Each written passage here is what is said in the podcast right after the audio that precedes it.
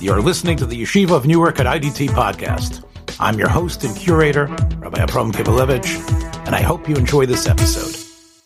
Shalom, this is Standing in Two Worlds with Dr. Sam Juni, uh, still in these parts, actually out of Queens, New York, uh, soon obviously on his way to Yerushalayim in a couple of weeks. Uh, perhaps even when this episode drops, Shmuel, uh, it'll be dropping while you're already in Eretz Israel. And the period where I assume people are going to be listening to it now is a period that is known as Elul.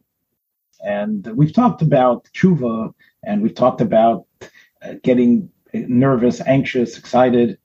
But there's an interesting acronym which uh, many people are very familiar with that Elul stands for the Aleph Lamed Vav Lamed stands for the words from Shir HaShirim Ani Ladodi Vidodi Li um, that I am to my beloved, my beloved is to me. And although eventually I think, and again, we, we've talked about, is it possible to have a loving relationship with the deity? I would like to actually not talk about so much that possibility, but rather to talk about this sense of a loving relationship with anyone. We've talked about it many times, Sam, about the type of uh, wrongheadedness and silly, immature understandings that people have that they're supposed to get from their spousal relationships. But I want to talk to you specifically about a romantic sense that I think we can't help but be affected by.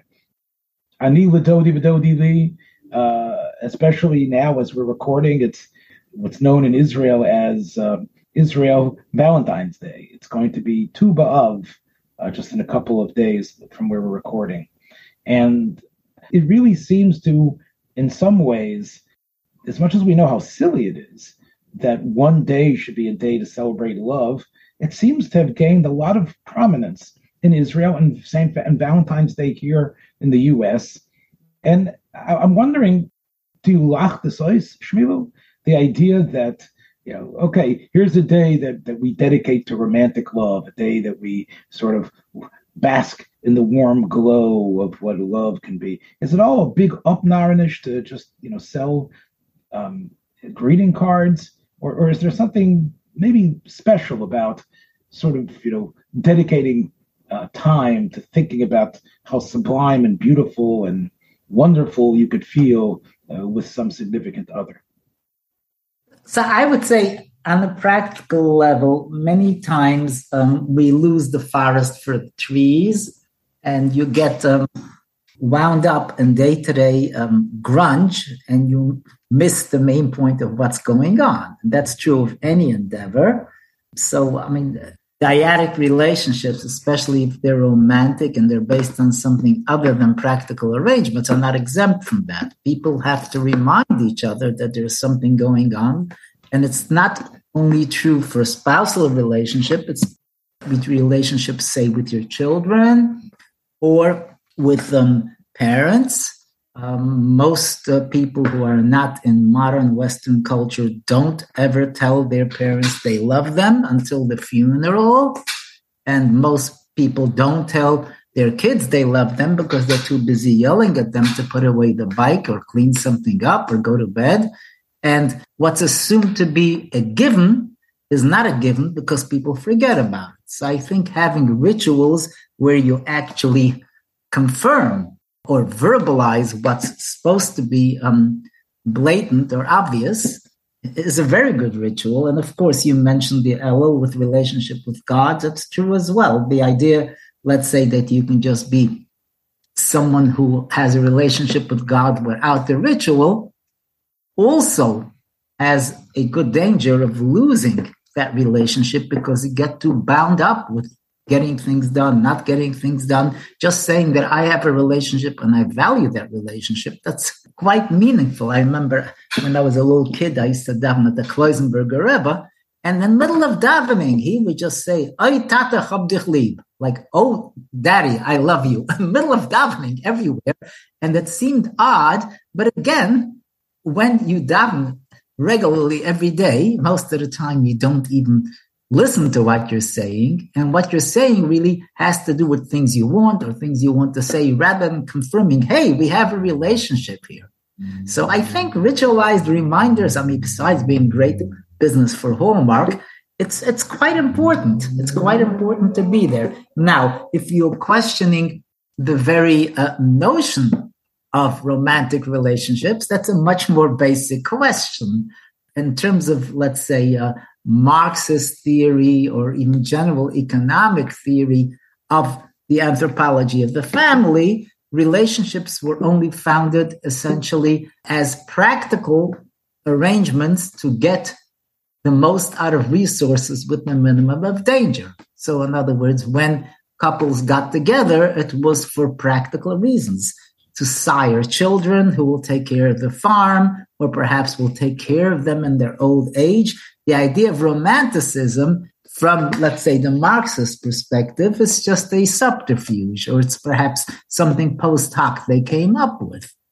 That's a pretty good um, way of looking at things, which renders this whole thing moot. You know, what's interesting, though, Sam, is that in what's happened in the culture, especially in the United States, I don't know if that's the case in uh, Eretz Yisrael, but what I, I get the, the sense is is that you can just find your date, meaning not that Valentine's Day or Tu B'Av is the time to find your significant other or to love your significant other. It's also a time that this girl or man that you have the hots for or that you have some sort of crush on, you can somehow allow yourself to throw away your inhibition a little bit and to express your feelings for that person and maybe get a date with them. And maybe and, and, and somehow she's expected or he's expected also to drop their guard. It's almost like purim in a way like okay on Valentine's Day or on Tu B'Av, you could actually go over to a woman that you wouldn't go over to normally and say, you know, I've been admiring you for a long time and I'd like to be able to do this. And it isn't necessarily to build a lasting relationship with, although I guess that, you know, is what's behind it. But I think what happens is it's like a day of romance, which doesn't necessarily lead to the Marxist recipe for this will now allow the family to continue and landowning and passing on to children. It's basically a way to like a sybaritic experience. I mean, what you're really saying is that this is a day where we actually focus on the more uh, shall we say, uh, meaningful aspects of relationships or the more human aspects of relationships, which means that whereas regularly on the day-to-day interaction you don't go over to someone and start exploring relationship issues quote unquote that are bereft of all the practical trappings. You can do that. Sure. In other words there's a heightened sensitivity to what we call real relationships. So it's true. Um, that would be a day. It's, it's the equivalent of where after you had to have a couple of shots of alcohol it's more acceptable to approach someone as for a possible date where you wouldn't otherwise like I, like I would love to have on our program a sociologist of modern Israel that would wonder how this somewhat obscure date, which has a significance in the Gemara, uh, and the Gemara really uh, struggles to discover what it is that makes Tu B'Av this great Yom and somehow that latched the, the Israeli secular consciousness latched on to that date in history and said, and as if we need it in his modern Israeli society, and it becomes promoted so it, it's not it's, it's not just nuchmach in the West, right? Obviously, it would be unseemly for a Jewish state to have to celebrate Valentine's Day, but it sounds like, hey, this is a good thing. The, the, the, the secular society embraces it. I'm wondering what it's tapping into. Uh, you think it's tapping into a need that every society perhaps should affirm, you know, I, am wondering if if it's really sort of, and again, I'm looking at it, I think, in a little more critical eye, that it's sort of a way to, you know, to get these one night stands that I wouldn't have been able to get otherwise. Yeah, I'm sure it's used that way. I, I just, I'm not quite sure if this links into this, but I'm taken by a um, YouTube that I saw about a week ago. There is a Hasidic singer. He's a um, son of one of the most fanatical Rebbe. If you know the Toldos Aaron Rebbe's in, in Jerusalem, they are quite fanatic. They're among the uh, opponents of the state, yes. Yeah, yeah. Anyway, so they have one son who basically became a Carlebach style um, uh, guitarist doing popular songs, and he came out with a song saying, I love a girl. I would like to be able to love a girl, which seemed outrageous, but the amount of hits he got, not, not from the irreligious community, but from the religious community, is astounding. And part of his message is um, I am not saying that we should violate any precepts or even any of the rituals in the Hasidic community, but we have to realize that you're looking for somebody who you would like to love. And then he spins off to ideas of saying, you should tell your kids you love them and don't ever kick a kid out of a house. And he, I mean, he's shared on the YouTube responses, I'm sorry, on the TV show, responses that he's gotten from Hasidic people who are traditional, who are no way renegades, who say that this has changed their life. For the first time, they've told their kids they love them and who knows how many years. So again, there is a linkage here in that we really lose sight of that aspect. And again, for some, it's obvious. For some, you don't even think of it. I, I can tell you that I had a, a, nice personal anecdote. I grew up in the Hasidic uh, household, and I had, um, when I was getting my doctorate, I got married just about that time, and I showed some wedding pictures to my chair of um, my dissertation in graduate school. And I show him a picture. I say, Here's me with my father. And we're shaking hands at the wedding. He, my father's congratulating me. And he says, Sam, that's it? You ever hug your father? You ever kiss your father? I say, No. Do you love your father? Sure, you do. Sure, I do. And it was just, it hit me because I was like literally standing in two worlds and saying, What the heck? How could I not do this? I made sure next time I flew to New York, I hugged my father. Never done that. So again, to me, I'm not sure whether I thought of it that it's obvious or I didn't think of it you don't even allow that. And having, let's say, even in that society, if it's not part of the norm during the year, if we would have two days of hug your father, that would be very significant. There are two days where you have to tell your kids you love them. It might change a lot. Of. Sam, I'm going to push back a little bit here because I mean, not, not the implication that I was sort of raising before, that I saw it as just a symbiotic exercise. I also think that you know the word love and I love you is so overused, and I think we talked about it in this program. And you know, I hear it from my students. You know, when I was teaching in high school, and I hear about. I remember I was given the uh, toughest assignment. I mean, this was a weird thing that uh, rookie teachers they threw them into the lion's den to get the toughest kids, the kids that even the expert teachers gave up on.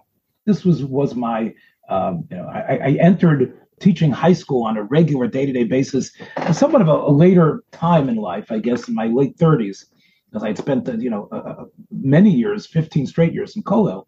And I remember I was trying to teach them about in relationship to God and ourselves and connecting it to perhaps the idea of love, one of the, the second blessing of our Shacharis davening before the Shema, which is all about the love, the great love God has for us. So I remember trying to explicate to them what this idea of love is and how God, a, a supreme being, could love us. How could this being who has everything, how could he show that love? And how this, the words of that bracha, the words of that blessing somehow teases out not only the love between us and God, but maybe what love can be. Well, anyway, that was my idea. Now, one when I tried throwing the icebreaker out, saying, "Okay, tell me what you guys love. What do you love? What do you love?" Now, this was in the it was actually in the late '90s, and I remember one of the students jumps up and says, "I love South Park. I love South Park. That's what I love," which is, a, of course, a very popular television cartoon program that, that that has been lauded as being so brilliant and funny and risque and off color, et cetera, et cetera. And I was thinking that's what he loves, and he said it with such fervor. And I was thinking once that happened about what the the artifice of saying what you love. What you love is what meaning what you what you make me feel good. I love you. What does that mean? I love you. I love taking that time and laughing over South Park and the humor that it has, and I love the way it makes me feel. I, I don't love the other thing. I love myself, and this is one of the things that makes me feel good. So if you have a day that's dedicated to telling people you love them, meaning you turn me on, you I love the way you make me feel. I don't necessarily the hug to your father for everything he did for you during all those years. It isn't that manifestation that people mean when they say, "Oh, I love you, Dad." Because I can now say it after years of how you raised me and how I respect you and what you gave to me and how I was able to understand who you are and, and how you are affecting me. No, I love you because I can get something right now from you. Or I think that's what you want me to hear. And because I want to get that from you, I will mouth those words. I love you. And, and that's a crass version of it. But I think that bleeds over into even normal uh, interactions. Say you love me. Say you love your brother. Say you love him. Sometimes I'll see parents who, when their kids are fighting, they'll take them apart and say, okay, you know that was wrong to hit him, Shmuley, right? And Rachi, you know you shouldn't have pulled his hair, right? Okay, now say you love him. Say you love him, right? And again, it's empty. So I, am sort of surprised because it, it seems like it, it's one of the most overused misunderstood and, and totally meaningless expressions. I love you. I need to react to this like with a bit of an approach. So again, from a Freudian perspective, okay, love is phony. From a Freudian perspective, we are all interested in making ourselves feel good, and we use other people as a way of helping us feel good. Basically, we, we, we exploit them. That that's simple in Freudian theory. So, in fact, um, Freud used to refer to interpersonal relationships as object relations. And he did a dafka to say that your relationship to another person is really the way you relate to an object, a food item or some other item. You're trying to use them. There was a major pushback from many of Freud's students, including his daughter, and they called themselves ego psychologists. And their basic notion was that the need for close interpersonal relationships is a basic drive in human beings.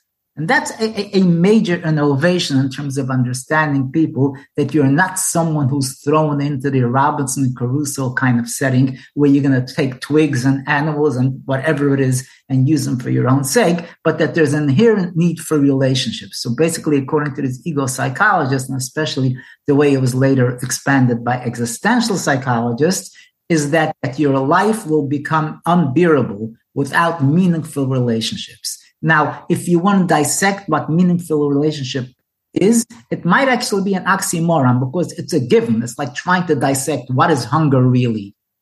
It doesn't work. So, in other words, those kinds of questions may be moot from a, a epistemological point of view.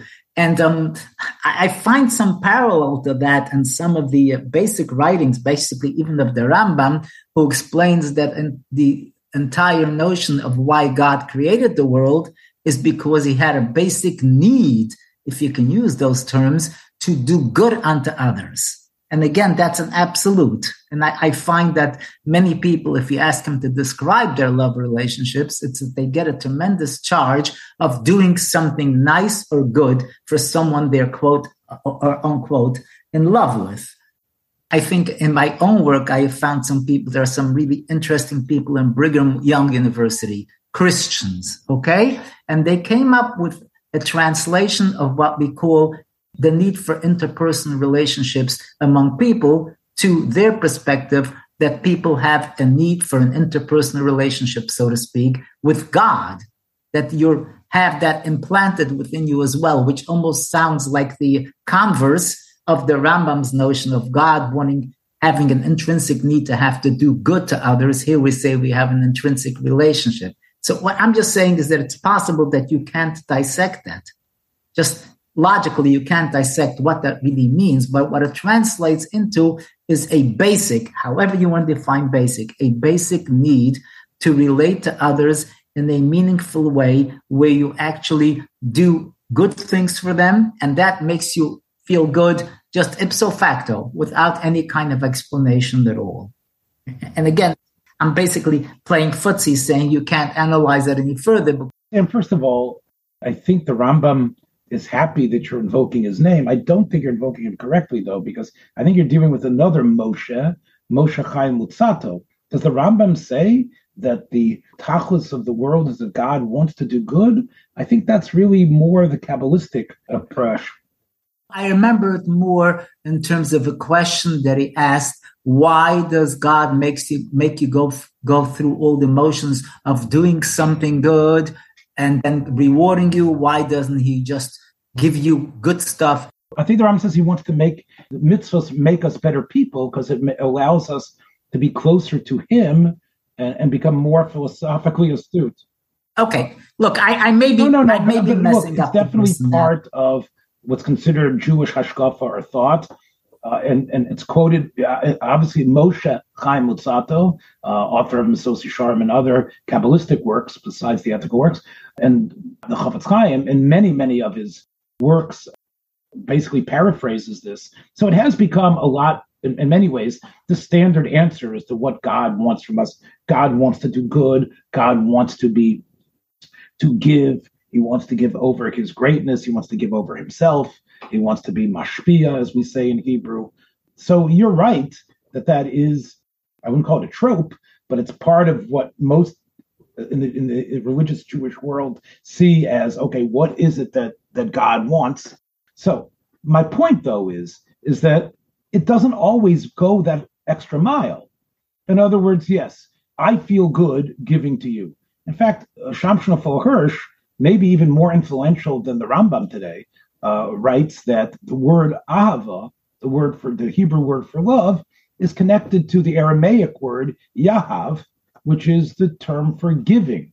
Yahav is to give in Aramaic, as you know, yavin and lay.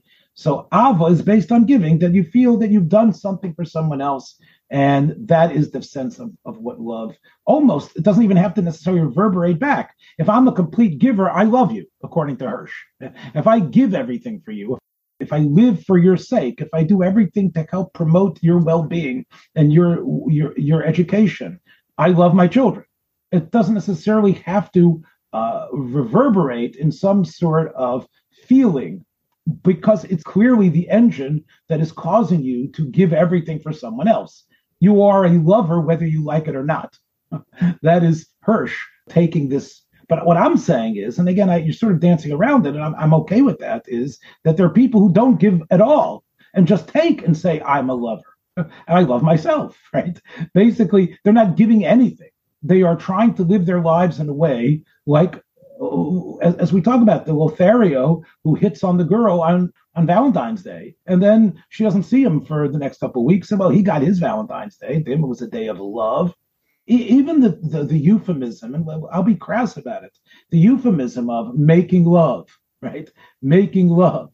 Again, I, I tell you, I you see, Sam, I'm an old movie buff. I grew up in a house where I spoke Yiddish to my father my grandmother, but then I watched old movies with my mother, right? So I would hear this term, making love. I didn't know what it meant exactly, right? Making love right? And and of course, uh, I, I, would hear in, the, in these screwball comedies, I caught him making love to her. What does that mean, making love? Right? Making right? what does that mean? So my mother said to me, Oh, it means that they were kissing each other. Oh, he was saying nice things to her. That's making love. When I realized that making love was Hollywood speak for sex, as it is still today, I'm wondering, hmm, making love? That's making love. Why is that called making love? So to me, it sort of really again shows the artificiality of, of this whole concept. Sure. You're being straight, either Marxist or Freudian. That's basically just a cover up word for saying, let me get what I can. And then if you get what you can too, we can keep this going.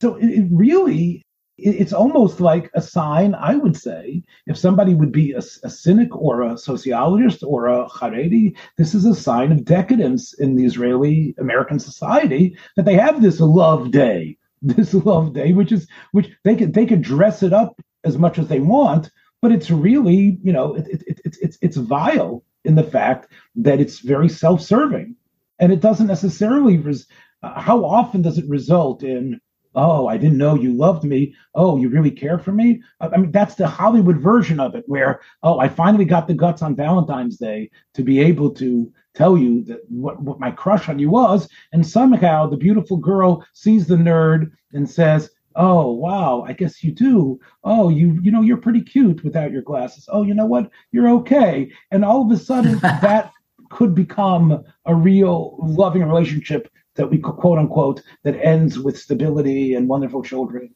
Right. You basically see it as perhaps an extra stimulus that's put in there to get you out of the, the doldrums of meaningless relationships that could spark you onto something that's meaningful if you allow for the fact that there is something meaningful in the portfolio to begin with. You know, so you have to start with the question is all this phony? Is there ever any true love in any relationship, or is it all utilitarian? And if you say that there is something, then you could see the notions of the artificial props like Valentine's Day or rituals as a way of helping you surmount the doldrums and get into something meaningful. So really you have to start with the first question, are you an ultimate cynic? And if you're an ultimate cynic, you put all this down to claptrap. If you believe that there is something called a true uh, interpersonal meaningful relationship, then the question is, can you bridge the gap and go from just self-serving practicalities to something meaningful? And I see that very parallel in religion as well, as do the uh, my friends in Utah. They see the same issue there. Can you get out of just telling God, you know, your Christmas list? I want this and I want this and I want that, and I won't be bad because I don't want you to smite me, to saying, I really relate to you. I can just say parenthetically, I tried using some, they have some very nice relationship scales out of Brigham Young that relate to relationships to God. And they have norms for what the general Christian rates on. And I have to tell you that I've tried using it on the religious and Haredi populations in Israel with dismal results. You know, if I get one or two points on a scale of 50, I'm lucky. I mean, somebody who davens every day and learns every day. And the question is, do you feel you have a relationship with God? And they look at you like you're crazy. Relationship with God, mazeh. The Mormons are, in many ways, a stellar representation of how a society can be large, uh, spread out in a way, although they're pretty much in, like in Utah and in Idaho, but they have a, a, a strong moral basis. They feel involved in the world. Um, they feel that they dedicate themselves. And they also feel like they relate to God in as way as many spousal couples feel they relate to each other. And obviously, if you think about, you know, without getting into all the details of a Mormon, young Mormon's life, we know that part of what they do is uh, instead of taking a gap year to enjoy Ben Yehuda or whatever it is in Eretz Yisrael, or enjoy Rav Asher Arieli or whatever it is the lumdus they're going to get in yeshiva, what they do is they go on a mission, and their mission is to go to some like a Chabadsker. They go out to some place to spread the word of God. They they live in a very Spartan-like existence, and uh, it, it's very crucial for what they consider their maturity and the rest of their lives where at the you know almost at the point where you would expect them to be cruising on Valentine's Day, what they're doing is going off to some village, remote village somewhere, to spread the word of uh, Joseph Smith, which is again, it's expected and understood that every Mormon boy and girl will do something like that, and it's a in a way it's it's it's, it's quite admirable because it's not just a small percentage that are willing to do that. So look how seamless. I'm sure there are a lot of uh, Mormons who have, uh, have been renegades from the church, but I think their level of attrition is less than what we have in, in, other Christian cultures. So you know, it's definitely something I think to be studied, and I'm sure you you, you can find it fascinating.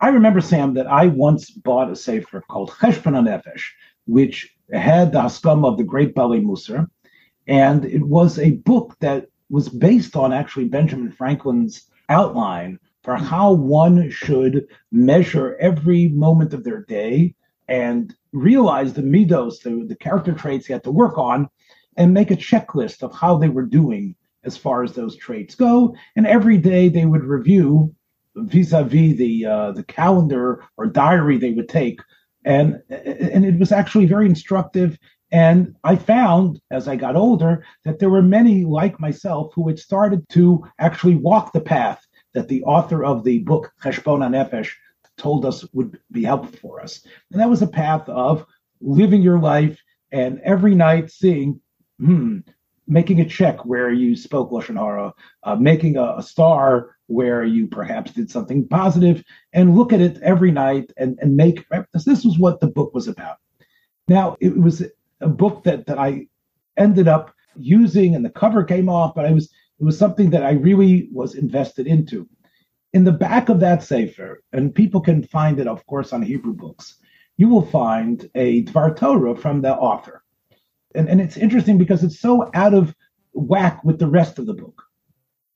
In that uh, Dvar Torah, he talks about the bracha that is made by generally the officiant at a Jewish wedding. That that blessing about marriage, Asher arusais, that right, that there is a way that God has given us a way to have marriage in the proper time through chup and kedushin, isn't really a, a, a blessing. He says that it's made on the mitzvah of getting married. It's a bracha of the pleasure that marriage, the marriage bed specifically, gives to the person. And since throughout the person's life, he will be engaged in cohabitation with his partner, this bracha that's made at the wedding is the birchas hanehenin, is the bracha of pleasure for the rest of their life. This was a, an idea that, again, it, it sounds like it's almost like Aleister Crowley or Shabtai Tzvi or Nathan Adassa would, would say it, but it was said by a very standard Orthodox Musar thinker. So when I read this, of course, I was only single at the time. I didn't really understand it completely. But I, I think after my married life, I think I understand what this means. I think what this means is, is that it isn't just that I was able to get the release of sexual activity but rather the intense pleasure that is a byproduct of that. The pleasure from both partners, especially of the uh, not just the man, especially the woman's, this sense of of an endorphins release to the point that it's almost, let me say this clearly, it's almost like going into a different state of being. It's like time changes. You feel things different. Things that are said are different it's like a drug, the drug of that elevated beyond feeling that is developed, which which was released through the act uh, of the sexual act. That's what this bracha is, is really about, and that intensity, which is greater than love. It's not love. Some people would call it animalistic, or you might say it's beyond human, because what happens there that is, is, is almost different than your normal life where you're just buttoning up your shirt or combing your hair or getting that meeting. It is, in a way, a feeling of pleasure, closeness, satisfaction of being. And I think that might be, uh, Sam, what we say that's what you're looking for. You're looking for that sense of love. It's inexact because love could be Hirsch giving. No, I'm looking for that place. I want to take you to that place. I want to take the the male wants to take his partner to that place. He wants to join if he can in that place. And I'm wondering, and in a true way, is it possible that the monks and the saints and the mystics, like Luzzatto and others, were able, as part of their trance state, as part of what allowed them to truly, and you might think they were just delusional, but part of what was pushing them, the engine, was they were able to generate that as well, thinking about God. And it came through the study of, of, of, of the words of the Torah, the mystical undergirding of what the Torah meant. It took them to sort of similar places. Chas v'shalom, I, I don't mean to say that they were, you know, getting themselves sexually excited, but what the sexual excitement leads to, which is that release of incredible endorphins in the mind to the point that it's in a different state. That is what we could experience in the ultimate love relationship with God.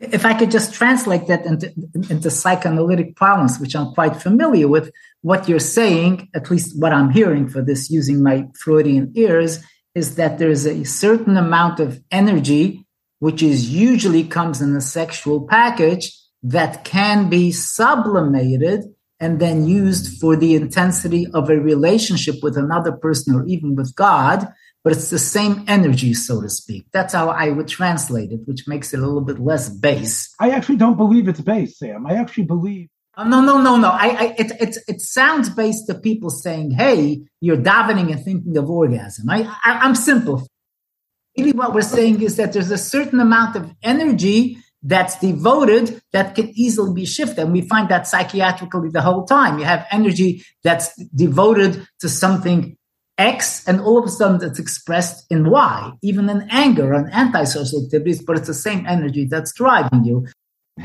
well, the Mezritcher Magid says something similar, which I know you're familiar with, when he talks about shuckling during davening, when he talks about the two stages of where tefillah are. I think we've talked about it on this show before about shuckling and then the non-shuckling part and that there's the shuckling is the is somehow the foreplay that leads to the incredible sense of you're actually bonded and and and, and glorying in, in, with God. So uh, again, I, I don't I know that that in fact quoting again this Musar Sefer or the Ravad, uh, who was a mystic and a halach at the same time, this is holy.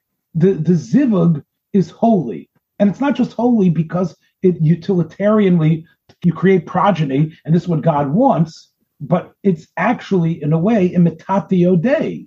It's like the moment of creation. It's it's the same way we could say the holiest thing God could do is extend himself, as you said before, quoting Rambam slash Ramchal, to give to something else.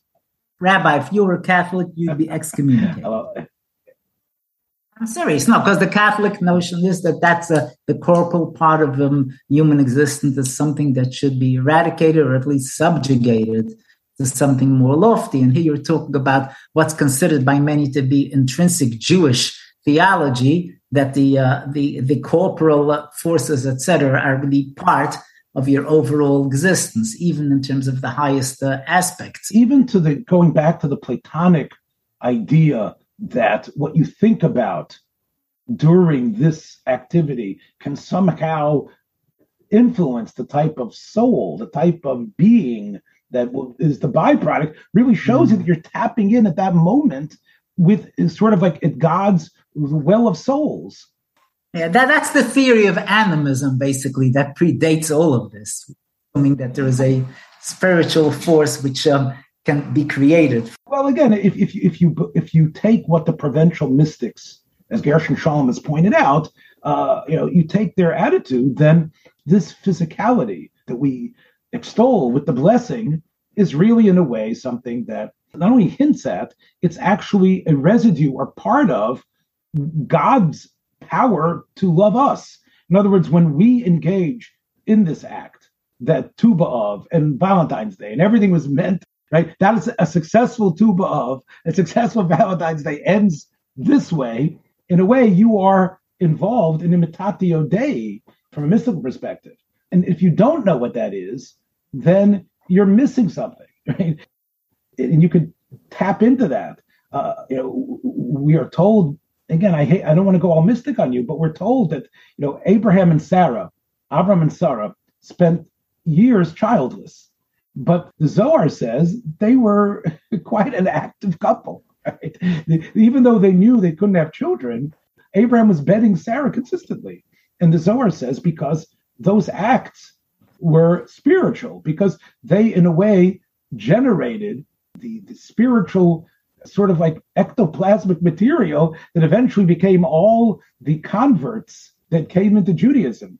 So again, again, unless you want to be Graetz or someone else and say the Zohar is an erotic work dressed up in Kabbalah language, I think there's something very sublime here to say that the father of our nation, the one who, our ultimate hero, was someone who who recognized the, the importance. He knew he couldn't have kids until there was a miracle, but he realized that this action and this involvement was something that was crucial not only to his own service of God, but for the continued history of a humanity that could actually do good things and change the world and love God as well.